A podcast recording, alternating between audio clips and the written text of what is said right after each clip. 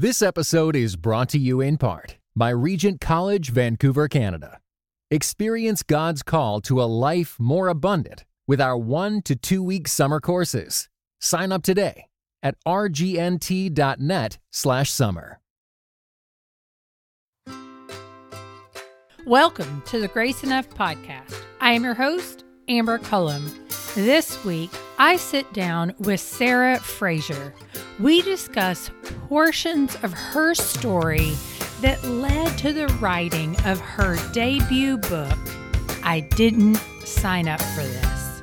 If you've ever found yourself disappointed and uncertain when you experience an unexpected shift in your story, this conversation is for you. Sarah shares how she has witnessed God's goodness in the middle of unexpected detours. She also shares what hope we can draw from the detours Moses experienced and how to move beyond disappointment. If you're in the middle of a story shift that has left you feeling sad or anxious or fearful, I have 10 scripture prayers that will help to recenter your attention on God's presence and plan in your life. For example, a prayer from Psalm 91, verses 1 and 2. Lord, you are my refuge and fortress, the God in whom I trust. Help me to rest in your shadow and dwell in your shelter. You can download those 10 scripture prayers for free at graceenoughpodcast.com slash scripture prayer. That's graceenoughpodcast.com slash scripture prayer. Sarah Frazer, it is so good to have you on the Grace Enough podcast. Welcome. Thank you so much, Amber. Your podcast is literally one of my favorites. Um, my husband and I would listen to it together. You did a series we listened to, and he commented, he said, She's such a great interviewer. She asks such good questions. And I'm like, She is. She's great. She's great. and, well, and you were so kind to share that with me. And what a lot of people listening may not know is that being a podcaster is actually kind of lonely because you I think people just think and you're probably you probably know this as a writer. It's yes. not like you're really getting a lot of feedback, but I think people think you are because they're listening, you know? But usually yes. what you think, if you don't share it with them, they have no idea. And you were such an encouragement when I needed it. So thanks. I could go on and on about you, Sarah, but people don't realize that you're also my Voxer friends who talk me off the ledge when certain things are happening, but we're not here to talk about me. no. That's okay. I love our friendship. I think I've really loved getting to know you. And like I said, this is one of my favorite podcasts. So thanks for having Thank me. You. Oh, I'm excited. Well, tell me as we get started a little bit of your faith journey. Like, when did you begin walking with Jesus?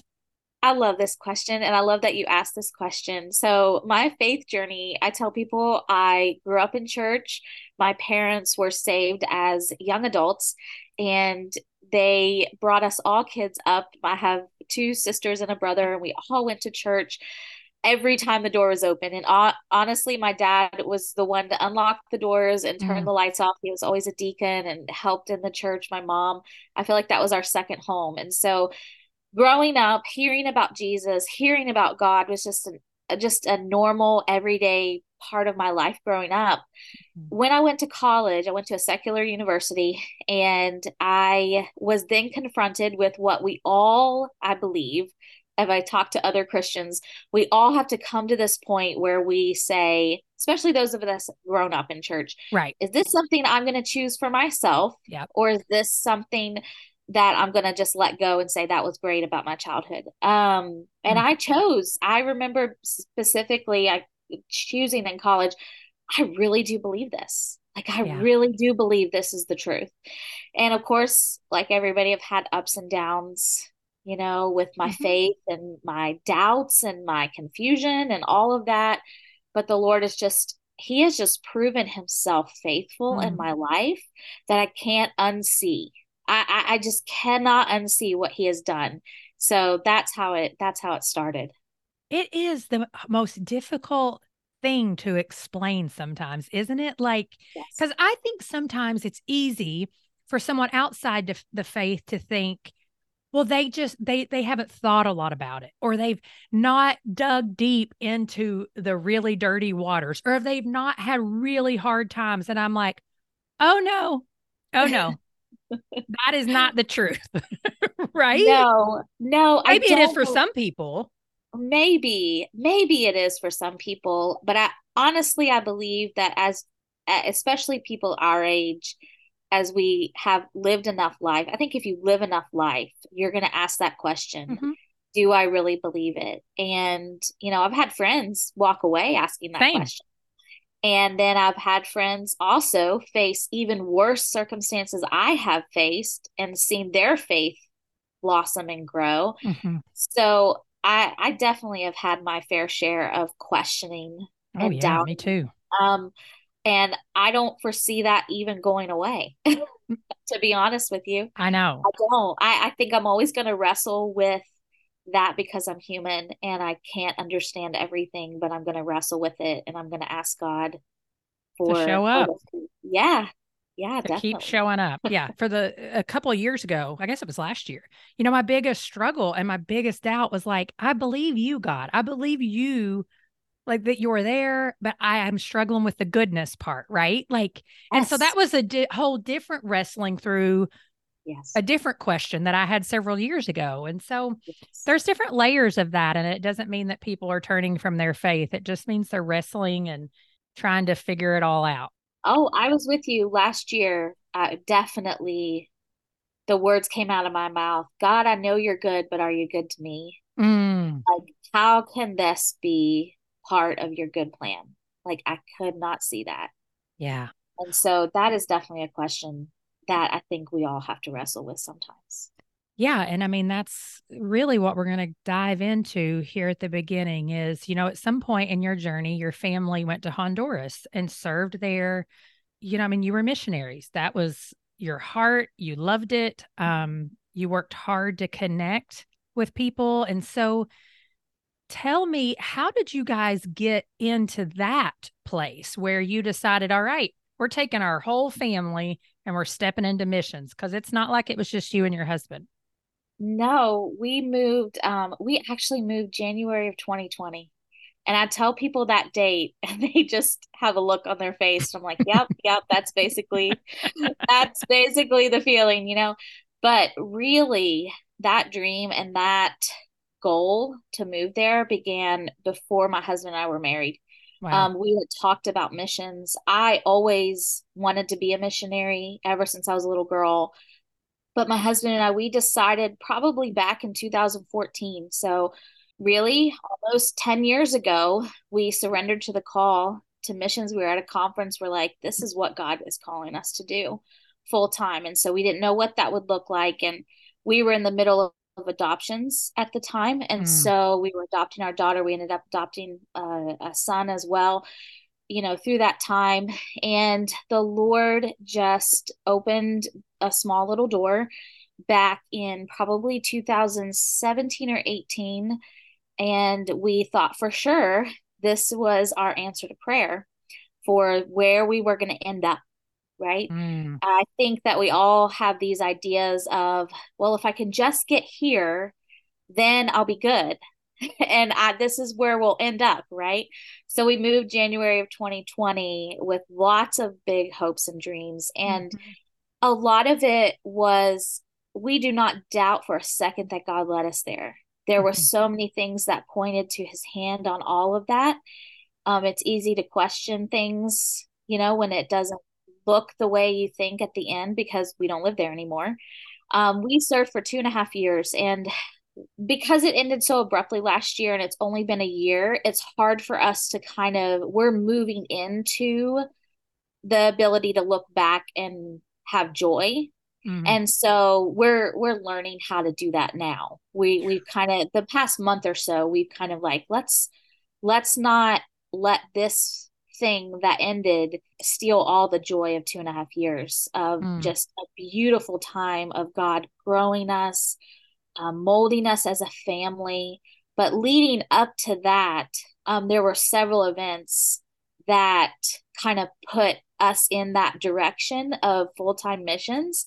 And they were all of god. And there i could i could list a hundred things. But yeah that's how we ended up serving with um, with god there in honduras. Well and your husband is a physician. And so was he able to through um, covid still practiced there in the way i mean obviously it would be different but um was he still able to do a lot of his work so a lot of people have asked that. And it's so funny because even our youngest son the other day was talking about our time in Honduras. And he said, you know, back when you weren't a doctor, because we he because because he was a doctor in the states and then we moved to Honduras and the role that he took was actually more of an administrative role. Okay. And so we knew that going in that this wouldn't necessarily be him practicing day-to-day medicine. And so he was taking on a completely different administrative role. But you know, the Lord knows our hearts and he knows, yeah. you know, my husband and his heart. So during COVID, he couldn't necessarily so what we were planning to do, and we did for about a year and a half after COVID ended, is we would host teams from the US down to Honduras, uh, these surgical teams, and mm-hmm. surgeons, nurses, techs, all these these people would come. Right. Um, and then we would he would set up patients who uh, were in needed those services. Yes, for free. So they would mm-hmm. come and be able to have these surgeries for free. Basic things like gallbladders and hernias and different just basic things that they that we take for granted here in the states. Yes people have been waiting years right. months years for these surgeries. So so he would facilitate all of that. And so of course 2020 covid all of that there were no teams flying down, you know, oh, for the oh, year. Yeah. Uh, no one was traveling, obviously. And even in 2021, it wasn't exactly up to where it still people were still afraid to travel. But he did a lot of prep work. This was a brand new, brand new thing. No one had done this before in the area that we were in. This was brand new. And so he walked into the center and no joke if you've seen the tubs at Lowe's, like the black and yellow tubs mm-hmm. uh, with the, the black tubs with the yellow lids, no joke, I bet there were a hundred of those with supplies and they were just oh, crammed oh, wow. into one room. So he went in and spent the whole year organizing, uh, inventorying, getting things set up, buying other supplies, getting things. So he basically got this thing up and running. Right. And so he he spent the majority of his time doing more of that sort of mm-hmm. um, administrative work and also maintenance. He did a lot of maintenance and he would mop over there because you got to keep things clean. It gets so dusty. He was the everyman over there. But going back to him practicing, the Lord was able to provide opportunity for him to minister to the church people. And so he would go make visits That's to elderly cool. people that needed, you know, questions asked about their medicines or their oh, um, nice. surgery or anything that they would need. He would go and he would visit. Um, we joked that there was about a six month period where he put on, I think, five or six casts. and um, so the church that we were with had a children's home associated with it and so it was on the same campus as the surgical center. And so the children were there's like 30 35 children mm-hmm. in this home and there's a lot of broken bones. Yeah. So normal kid stuff. Um one of those was our son so he ended up studying, you know, so he he was able to practice a little bit of medicine but it was more administrative work gotcha this episode is brought to you in part by Beyond Ordinary Women Ministries, which prepares Christian women for leadership. At Bow, we believe that every woman is a leader because she influences someone. So, whom do you influence? Do you mentor a woman? Serve in the workplace? Or do you lead a small group, teach the Bible, or even lead an entire ministry? No matter who or how many you influence, our free online resources will help equip you. Our videos, podcast episodes, and articles from experienced women leaders will encourage you and perfect your leadership skills. They offer wisdom for dealing with ministry pitfalls, current biblical issues, health for your own soul, and insights for shepherding others well. In addition, Bow offers Bible studies designed to connect women of multiple generations. They provide a challenge to both women new to the Bible and those wanting to dig deeper. Be our guest and browse all of our free resources and low cost Bible studies at beyondordinarywomen.org. Well, you have wanted to publish a book for years. And when Lifeway, B&H, however people would like to refer to them, said yes to your proposal, uh, you were thrilled. I was excited for you, but you had no idea that the writing of this book was going to be your lived experience. And I think if there's anybody listening who is a writer and you really want to write a book, you Be think careful. that, and then all of a sudden you're like, oh my gosh, I had no idea my life was going to go off the rails. Yes. Um, so tell me a little bit about that. What shifted? Like, not so much what shifted in your family life. You ended up coming home from Honduras mm-hmm. from a pretty horrible experience, not in the place, but just in general with some other things. Yeah. But tell me about what it was like to write something totally different than what you had planned and just a little bit of that process. Yeah. So my husband joked that the next book I write has to be on God blessing us in our life because, like, if we're gonna live a message, like, let's be positive next time, you know. so, so I, like, I don't think it works that way. I don't think that that that works that way. Um, so I got the contract for B and H, and I had in 2022.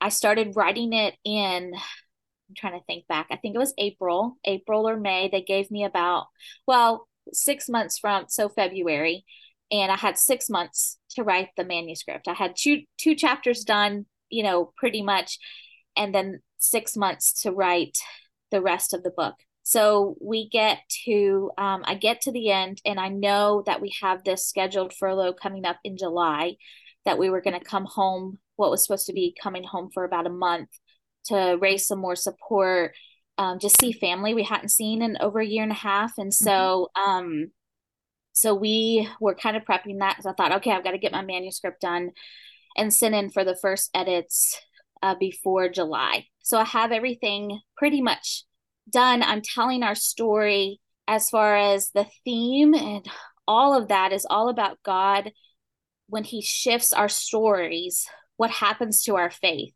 right? And how do we hang on to our faith when things are not going? And the major part of our story was our adoptions. And I talk a lot about that in the book. That is the majority of what I talk about. But we get home and July 5th, we get a phone call that turned our world upside down and everything had completely changed. My husband didn't have a job all of a sudden.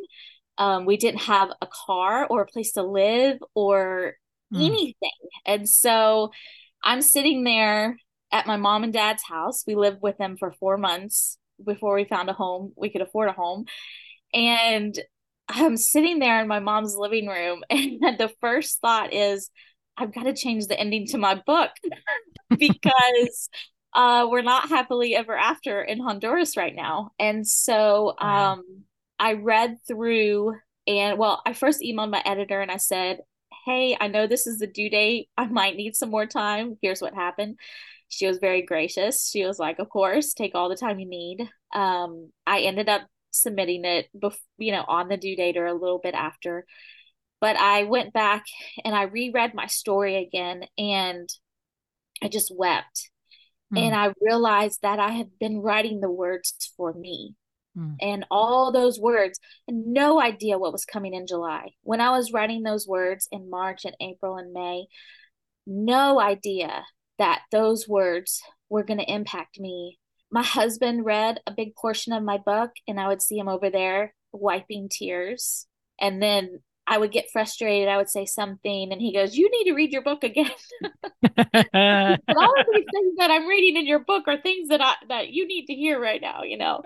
And so the Lord said, "I want you to write this book. It's going to be for you." I felt like it was for me mm. to remind myself of things that were true when I was doubting everything, mm-hmm. but also I could write it from a very vulnerable place. I felt like that was such a gift that I was able to put in that book and say, you know, we have the end of Moses' story because the book talks a lot about Moses.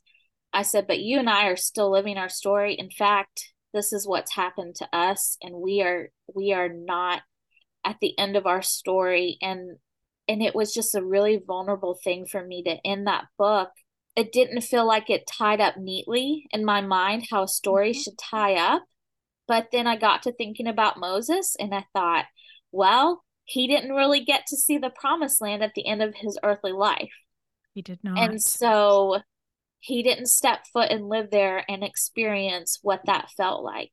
And so there was so much comfort in reading his story and reading the words that he wrote at the end and how he had found satisfaction and contentment hmm. in a story that didn't end the way that he really wanted. And I thought, I want to express that we can still find satisfaction and contentment in our story and our story isn't over either and right. but here when something feels like an ending um, mm-hmm. um because it felt so much like an ending last year of something we had planned for for almost 10 years well and so you had written the whole manuscript so you had laid out all of these parts of moses's life and how it speaks to these unexpected shifts in our story so I, I want you to share a few of those details from Moses's life. Maybe a few of those are the ones that ministered to you most. I mean, you just shared one of you get to the edge of, I don't know, was it in Nebo where yeah. he looked out and it was like, there it is, and I don't get to go. And I remember saying to my friend Jennifer Hand, like, I feel like yeah, I've been taken to the edge of the cliff and looked out many times, and God has said, Now I want you to turn around and walk back the other direction. Yeah.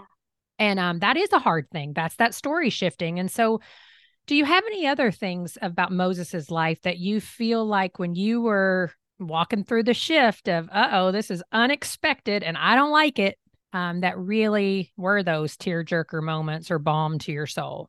Yes. So when we think about characters in the Bible that could tell their story and how I didn't plan for this, I didn't plan for that. I mean, we could pick 10. Everyone. I feel I like everyone in the Bible. I think of Joseph, I think is the most used sometimes. Yes. I I gravitated towards Moses. I think a lot because I'm turning 40 this year and his story kind of starts when he turns 40 and he has this idea. He has prepped his whole life to be this rescuer he had decided when he was 40 he's going to rescue god's people. He is the man that god is going to use.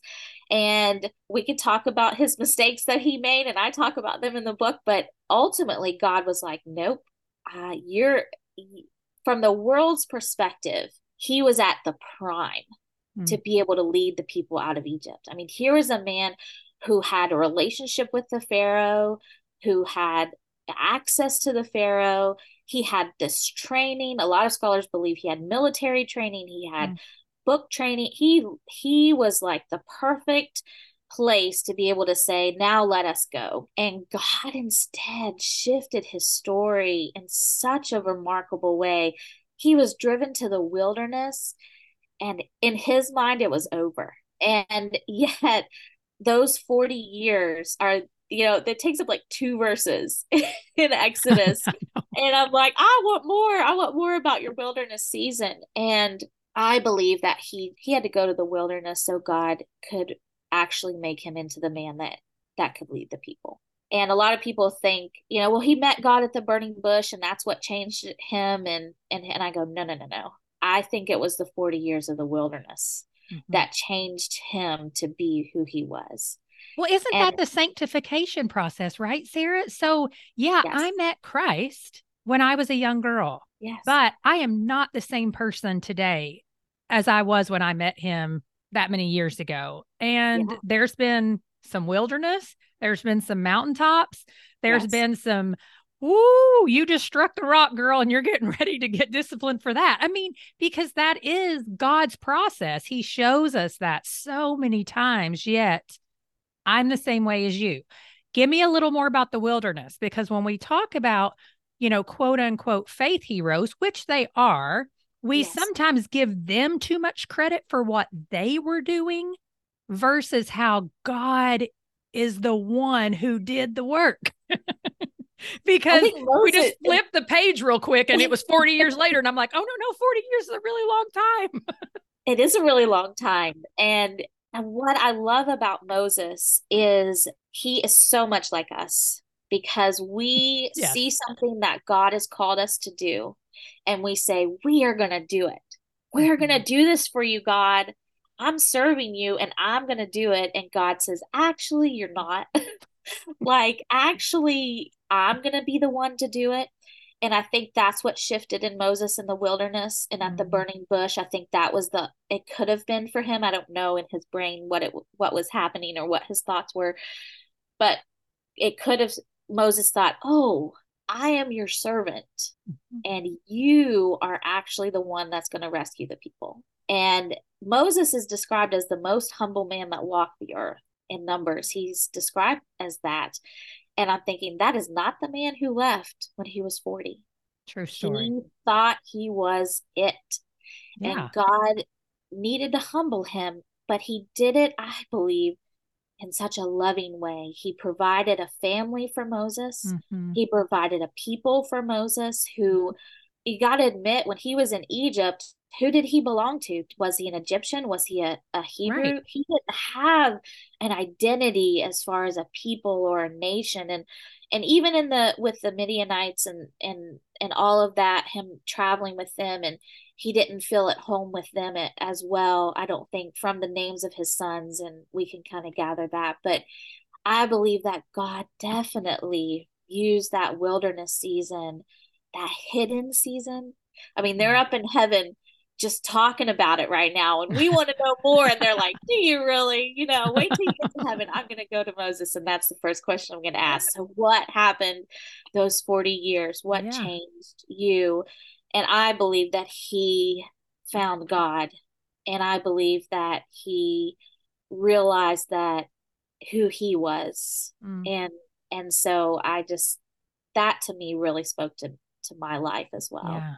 Yeah. Well, you really dive in to God's goodness in the midst of really hard things. And so much of that speaks to God's sovereignty. But that's a thing that I think anybody who's gone through hard has to really, oh ooh, that's one of those questions that it's just like, come on, God, you know what? Why? Like, why do we need to walk through these hard circumstances if you're good? And so, if you were speaking to someone who has encountered these unexpected, like story shifts, I didn't, I never wanted to be here, you know, my story changes and I don't like it. How have you found God's goodness in the midst of hard circumstances when that comes to your adoption, when that comes to this shift? And then how do you encourage others to really dig into that, to search for that, to pay attention to it? I love this question because this gets to the heart of what i've had to really think about throughout my whole life. And it's this idea of i've always had over here in this bubble god's sovereign and in control and then over here in this bubble he's good.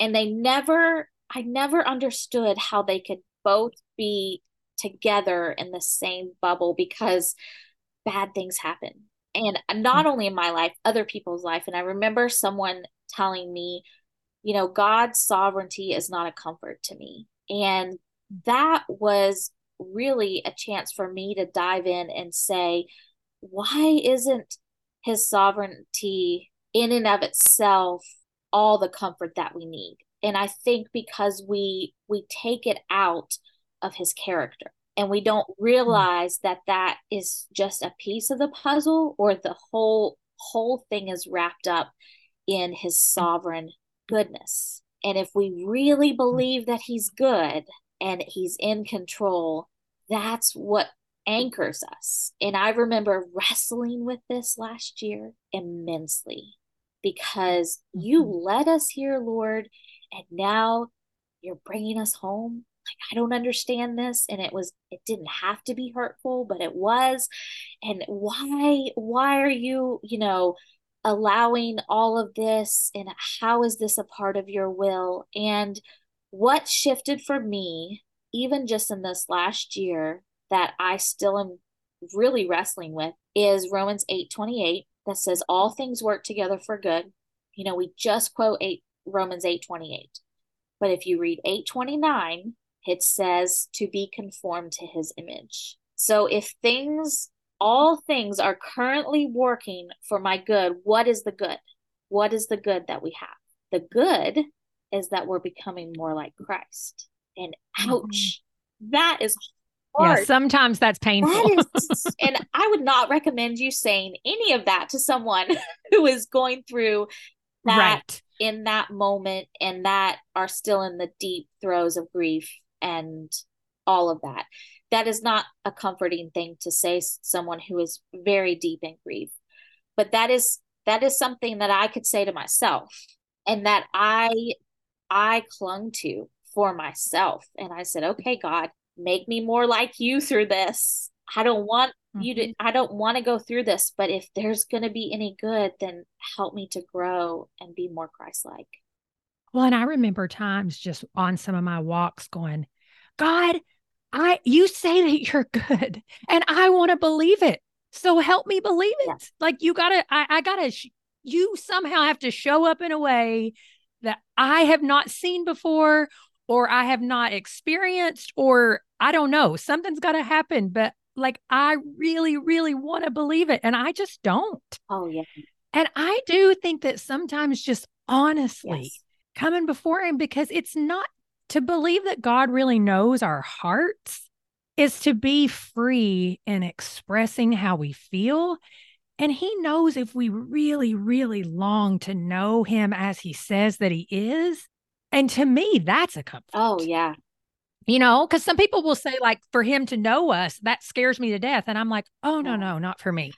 Well, it's that two things together, right? He knows us and he still loves us. That's that right. is the the comfort. Like you really know me. That's like with our spouse or someone in our family or friends that you're like, you really know the ugly parts of me and you still love me. That's right. That is super comforting. What I love about Moses' story too at the burning bush is his questions to God because he mm. God says I'm going to do this great thing and you're going to do this great thing and Moses is like whoa whoa whoa whoa whoa like I am not equipped no, for this and he questions he says who are you who am I going to tell these people you who mm. are you really God and who am I like I I I think you got it wrong and I remember thinking last year, God, I think you got this wrong. like I just told mm-hmm. him, I said, I think you got this wrong. We either misheard or you, you know, something got screwed up. Screwed up you know, and and God is so patient with us. And mm-hmm. there there are times I believe I've learned the difference between doubting God um is true and doubting the truth of it those are questions that that might not be the most helpful to ask like i don't mm really believe i think when we come with an honest heart and say i want to believe like you said i want to see mm-hmm. your goodness and i want to believe this is what your word says i i would open my bible and i'd read and I'd say lord you said this you said this in your word so please show me and I come hmm. with honesty to the Lord. I was so honest to, with God last year. And I think what really prepared me to be honest with God and to be able to wrestle with Him was eight, nine years ago. We adopted our daughter, and it was hmm. just not what I expected having a child with special needs. They were much more severe than what we had originally thought.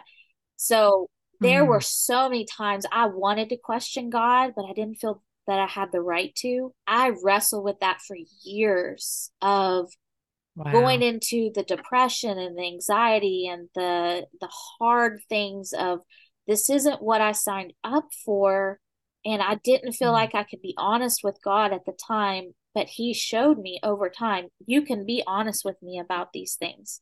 I can handle it. Yeah. I'm I'm bigger than you. I know more than you. Come to me with your fears come to me with your doubts and i and he'll show up Yeah, because that's when he pour. I mean, not he pours out his comfort anyways. Right. But I think in that raw vulnerability, we're able to receive that grace in a different way because we're so just pouring out all that is in us that it just opens us up to re- even receive what he's offering um, as grace and comfort. Yes, definitely. Yeah. So tell me this because disillusionment and disappointment are emotions that we do grapple with so much, yet those are emotions that we really can get stuck in. And I think, well, you just said there was probably a season after you adopted that there was, you were stuck in that, you know? And I have been stuck in that disappointment that has led me down into some depression.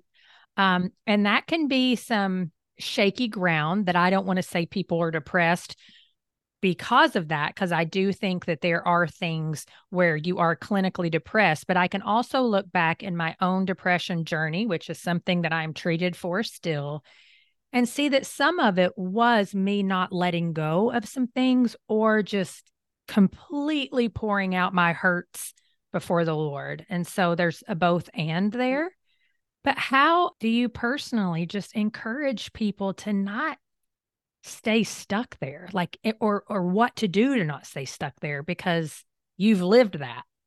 Yeah, I have I have lived it in a sense that we walked through a lot of that with my daughter and I that was, that was so multi-layered as far as special needs, you know, the fact that she might live with us the rest of our life the whole idea of actually we don't even have a, an official diagnosis. I mean we just there's no name for it you know that sort of there's so many layers to to the disappointment. And i mm-hmm. was lumping it all together into one huge disappointment that i couldn't name and so one thing that i helped that helped me especially with my daughter and it has helped me as well with this process last year it was very multi-layered as well is to kind of break up those disappointments and don't just lump them all together mm. say i'm disappointed in and list them out either verbally or yes. on a piece of paper i'm disappointed that you know initially it was i feel very ill equipped to have a special needs mm. child there was a layer of mm-hmm. me just feeling like this this i'm not equipped for this there was a layer of mm. disappointment what if my children are resentful of having a sibling like this you know and just being honest and i could pull out the things that i was that i could say well this is not true because of this and wrestle with each of those disappointments in the light and the truth of the scripture and the truth of new, who I knew God to be and kind of realize that there are some things that are in my control and there's some things that are not in my control. Mm-hmm. And so one of the things that I realized was I am in control of um, my feelings in a sense. My feelings are not my dictators. They are not allowed to be. I tell my kids, don't let the feelings be the boss of you when they're you know exploding i have a, an 11 year old daughter who is moving into I got one I'm of those. Like, I'm sorry that you have to, but you, I understand how you feel. Like you are expressing how we all want to feel, how we all feel right now. But I would have to tell her, you know, you have to rein in those emotions, and that is possible. And here are some tips and helps for that, you know, explosive feelings. I have to tell myself, I am not defined by my emotions. I'm learning, learning not to be mm-hmm. controlled mm-hmm. by them.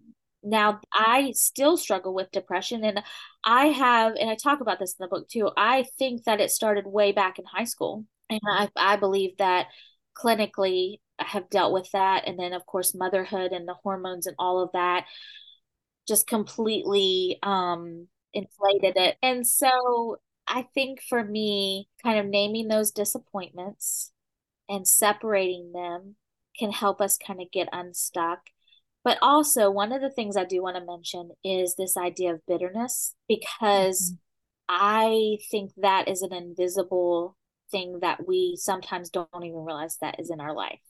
Oh, I agree. Why, one of the things our pastor, when we first came back, we met with him within the first week or two of hearing it, and he looked at us, and the first thing he said, well, he said a lot of things at the beginning, but he was kind of counseling us, and he said, you know, you're not going to want to hear this, and you don't think that it's applicable right now. He said, however, you need to guard against bitterness.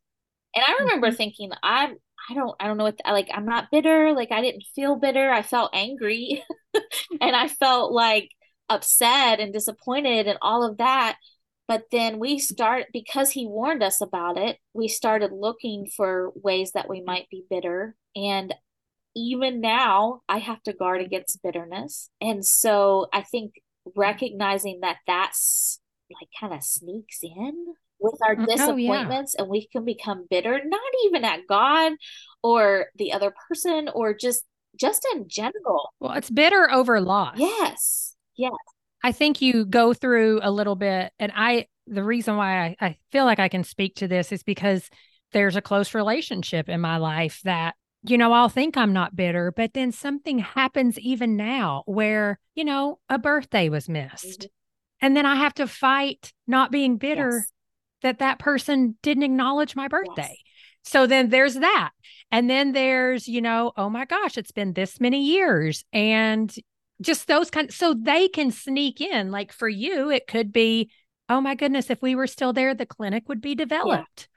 Or I would love to see my special needs daughter right now at the same place as my other yeah. daughter.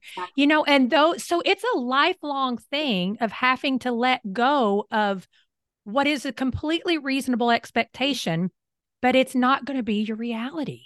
No. And that's how bitterness comes. And it's and it's so dangerous because it robs us. So it robs us of so much peace that is available mm-hmm. with the Lord. And one of the things that I really try to do to combat bitterness is to remember truth about my circumstances right now that are good.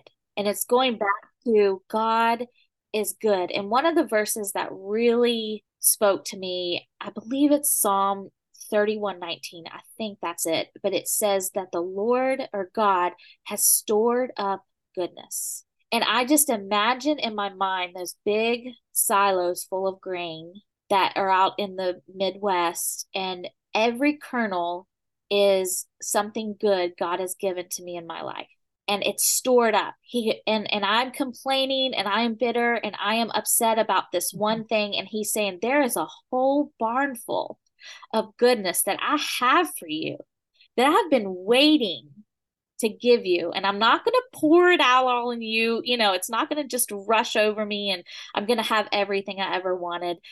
It's going to come slow and it's going to come one little thing at a time. And i pray this is my prayer for my life is that i'll be able to see it that i'll be able to recognize oh this is so good. You know one of the things that he's really showed up for me and our family this year is providing a home and i say it happens to be right it happens to be by one of the best christian schools in the area it happens to be yeah. that we can afford with his new job to be able to send them to this Christian school.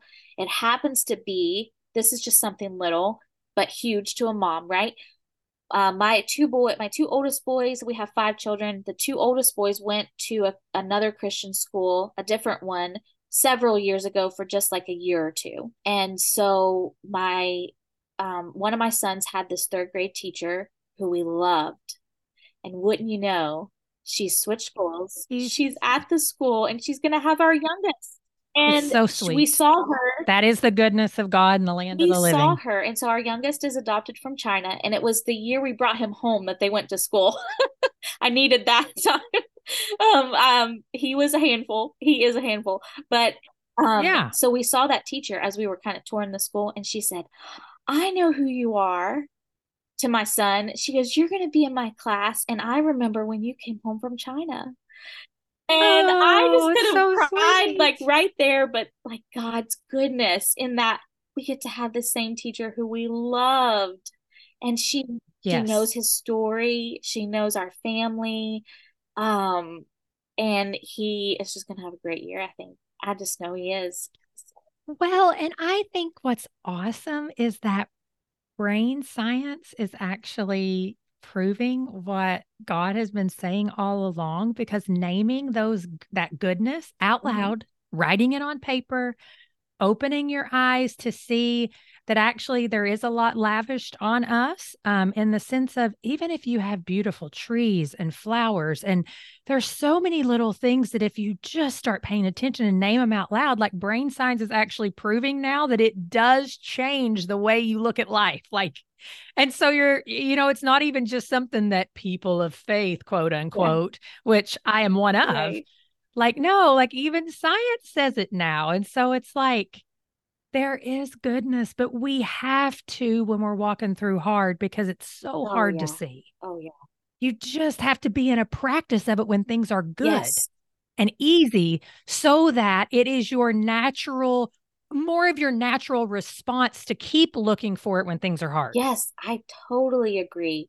Well, Sarah, tell everyone the name of your book, where they can get it. You can share the pre order details and then the actual date that uh, the book launches. Yeah, so my book is called I Didn't Sign Up for This. How to see how to rest in God's goodness when our story shifts. You can order it anywhere you buy books. So, Amazon, anywhere online, you can buy books. You can pre order it. If you go to I didn't sign up.com, so no apostrophe, just I didn't sign up.com, you can scroll down and you can see where you can get the pre-order bonuses. So if you do pre-order it, you get the first two chapters for free, and then you get a pretty P- PDF of um, a group study guide. So I wrote this guide Awesome. if you want to get some people together and want to um, do the book together. I even wrote a whole section in there on how to lead a book study and how to ha- host people at your house. Like, what if you want to open up your home and So fun. and and do that? So there's lots of information there, and then there's questions for each of the additional questions for each of the chapters.